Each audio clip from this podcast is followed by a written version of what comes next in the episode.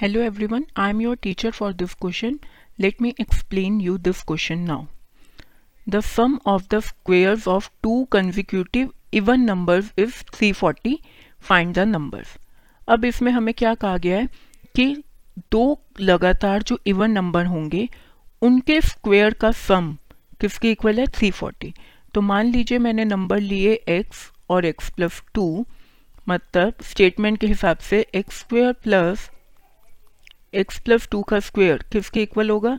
340 का।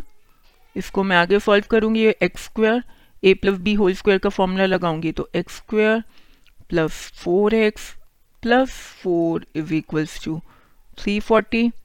इसे आगे सॉल्व करने पे मेरे पास आएगा x square plus two x minus one sixty eight.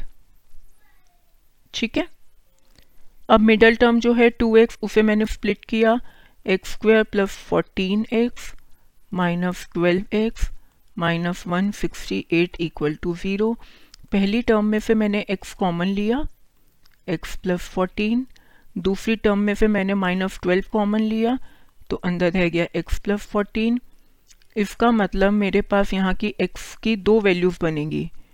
एक एक्स प्लस फोर्टीन से निकलेगी और एक एक्स माइनस ट्वेल्व से। तो क्या क्या वैल्यू आई एक्स की?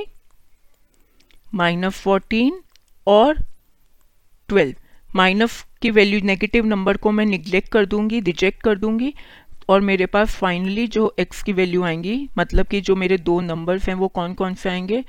Twelve and twelve plus two fourteen I hope you understood this question thank you